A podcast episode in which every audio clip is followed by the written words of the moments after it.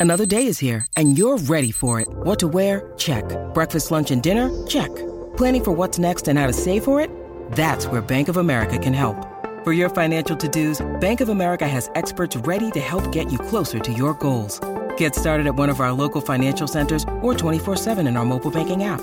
Find a location near you at bankofamerica.com slash talk to us. What would you like the power to do? Mobile banking requires downloading the app and is only available for select devices. Message and data rates may apply. Bank of America and a member FDIC. The Dark Lord of Mordor. The Necromancer of Dol Guldur. The Ringmaker. Sauron. It is fitting, perhaps, that we begin our series discussing Tolkien's most well known works by first discussing the Lord of the Rings himself, Sauron. Although Sauron is most commonly envisioned as a great lidless eye wreathed in flame, ever watching atop the dark tower of Barad-dûr, Sauron has a deeper story than his presence in the Lord of the Rings trilogy. While this short video is far too limited in scope to cover every aspect of Sauron's backstory, I hope to convey enough of it to enlighten people beyond just the story presented in the films. Sauron, originally named Mairon, is one of the Ainur, an order of ancient beings created by the deity Eru Ilúvatar, in order to shape the world of Arda, which is where Middle-earth is located.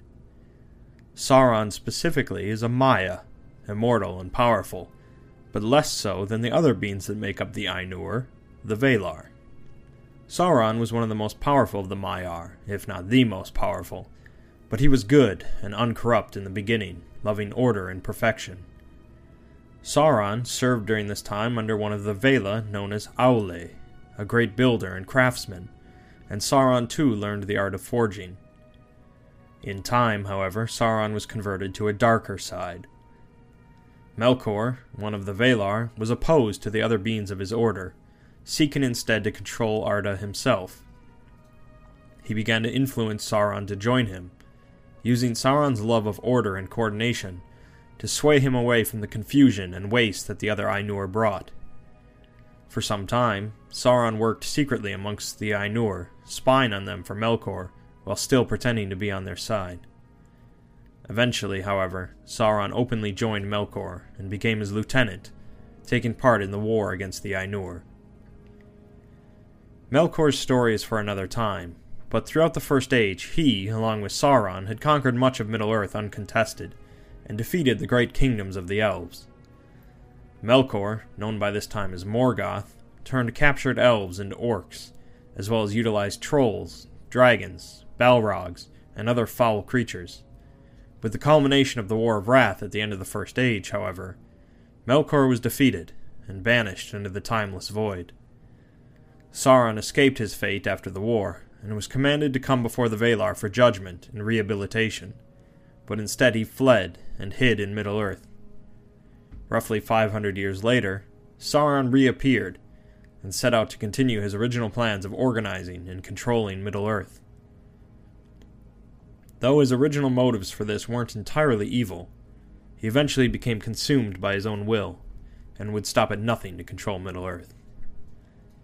Sauron, who, like the other Ainur, could take other forms, assumed a beautiful appearance, and came before the elves, calling himself Annatar, meaning Lord of Gifts.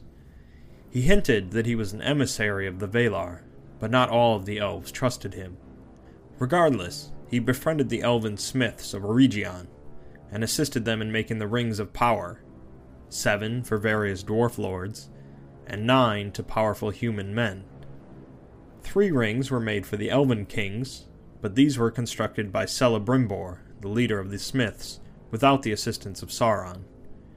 In secret, Sauron then forged the One Ring in the fires of Mount Doom, transferring much of his power and essence into it.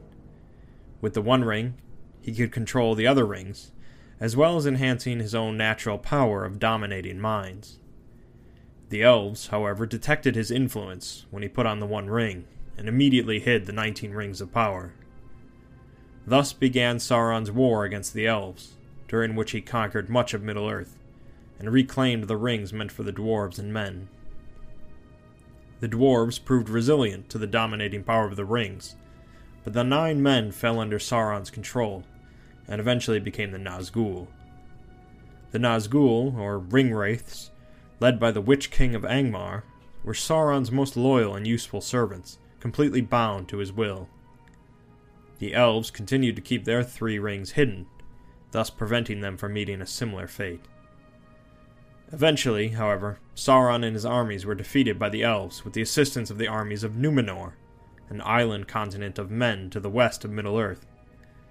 Sauron retreated to Mordor and began rebuilding his army over many centuries. He eventually decided it was time again to retake over Middle-earth, but the Numenorians returned yet again, and Sauron could see he was no match for their armies. The king of Numenor demanded he return with them as a hostage, which delighted Sauron, as he sought to destroy Numenor from within. In a few short years, Sauron became the king's most trusted advisor, and eventually convinced the Numenorians to rebel against the Valar in order to seize immortality for themselves. Then, Eru himself directly intervened, sinking Numenor, drowning the navy, and crushing the army with mountains of rock. Sauron, his physical body destroyed, but retaining his spirit, returned to Mordor to rebuild his body and regain his strength. A few Numenorians survived, and, led by Elendil, they founded the kingdoms of Gondor and Arnor in Middle-earth. Sauron, despite not having his full strength returned, decided to attack the new kingdoms of men before they could grow too strong. Elendil formed an alliance with Gil-galad, the king of the elves, in order to oppose Sauron after defeating his armies and laying siege to Sauron's stronghold of Barad-dûr for seven years, Sauron himself finally emerged. After dueling both Elendil and Gil-galad, slaying them both, Elendil's son Isildur cut the ring from Sauron's hand, vanquishing the Dark Lord and bringing about an era of peace. Sauron, however, was not permanently destroyed as he would always exist as long as the one ring containing part of his essence existed. Isildur kept the ring for himself due to its corrupting nature, but shortly after was killed by orcs, leaving the ring to be lost at the bottom of a river for centuries. Sauron hid in the stronghold of Dol Guldur in Mirkwood Forest, slowly regaining his strength and commanding the Nazgul from afar. The White Council, consisting of various elves and wizards, including Gandalf, Galadriel, Saruman, and Elrond, eventually drove the still weakened Sauron from Dol Guldur. Sauron returned to Barad-dûr in Mordor, where he took on the form of a large lidless eye atop his tower, openly declaring his presence. Much of Sauron's remaining story is familiar to those acquainted with The Lord of the Rings. Sauron once again exerted his influence over Middle-earth, drawing it ever closer to darkness and destruction. At the climax of the War of the Ring, a hobbit named Frodo Baggins had secretly brought the One Ring all the way to Mount Doom, and before Sauron and his Nazgul could prevent it, it fell into the fires. Barad-dûr collapsed as an earthquake shook Mordor, and Mount Doom erupted in a cataclysmic explosion, destroying itself as well as the Nazgul. With this, Sauron's physical form was irrevocably destroyed, as well as the great majority of his power leaving him forever diminished. While many people regard Sauron as a classic fantasy villain, unwaveringly evil, it's interesting to see his backstory and his beginnings. While in today's world of fiction, a villain like Sauron doesn't seem terribly original, Sauron in The Lord of the Rings has influenced almost every piece of fantasy fiction in the last 60 years. While this was a very short summary of Sauron's story, I hope that it perhaps has enlightened some of you to the scope of Tolkien's work beyond just The Hobbit and Lord of the Rings, and given you some new insights into the Dark Lord of Mordor.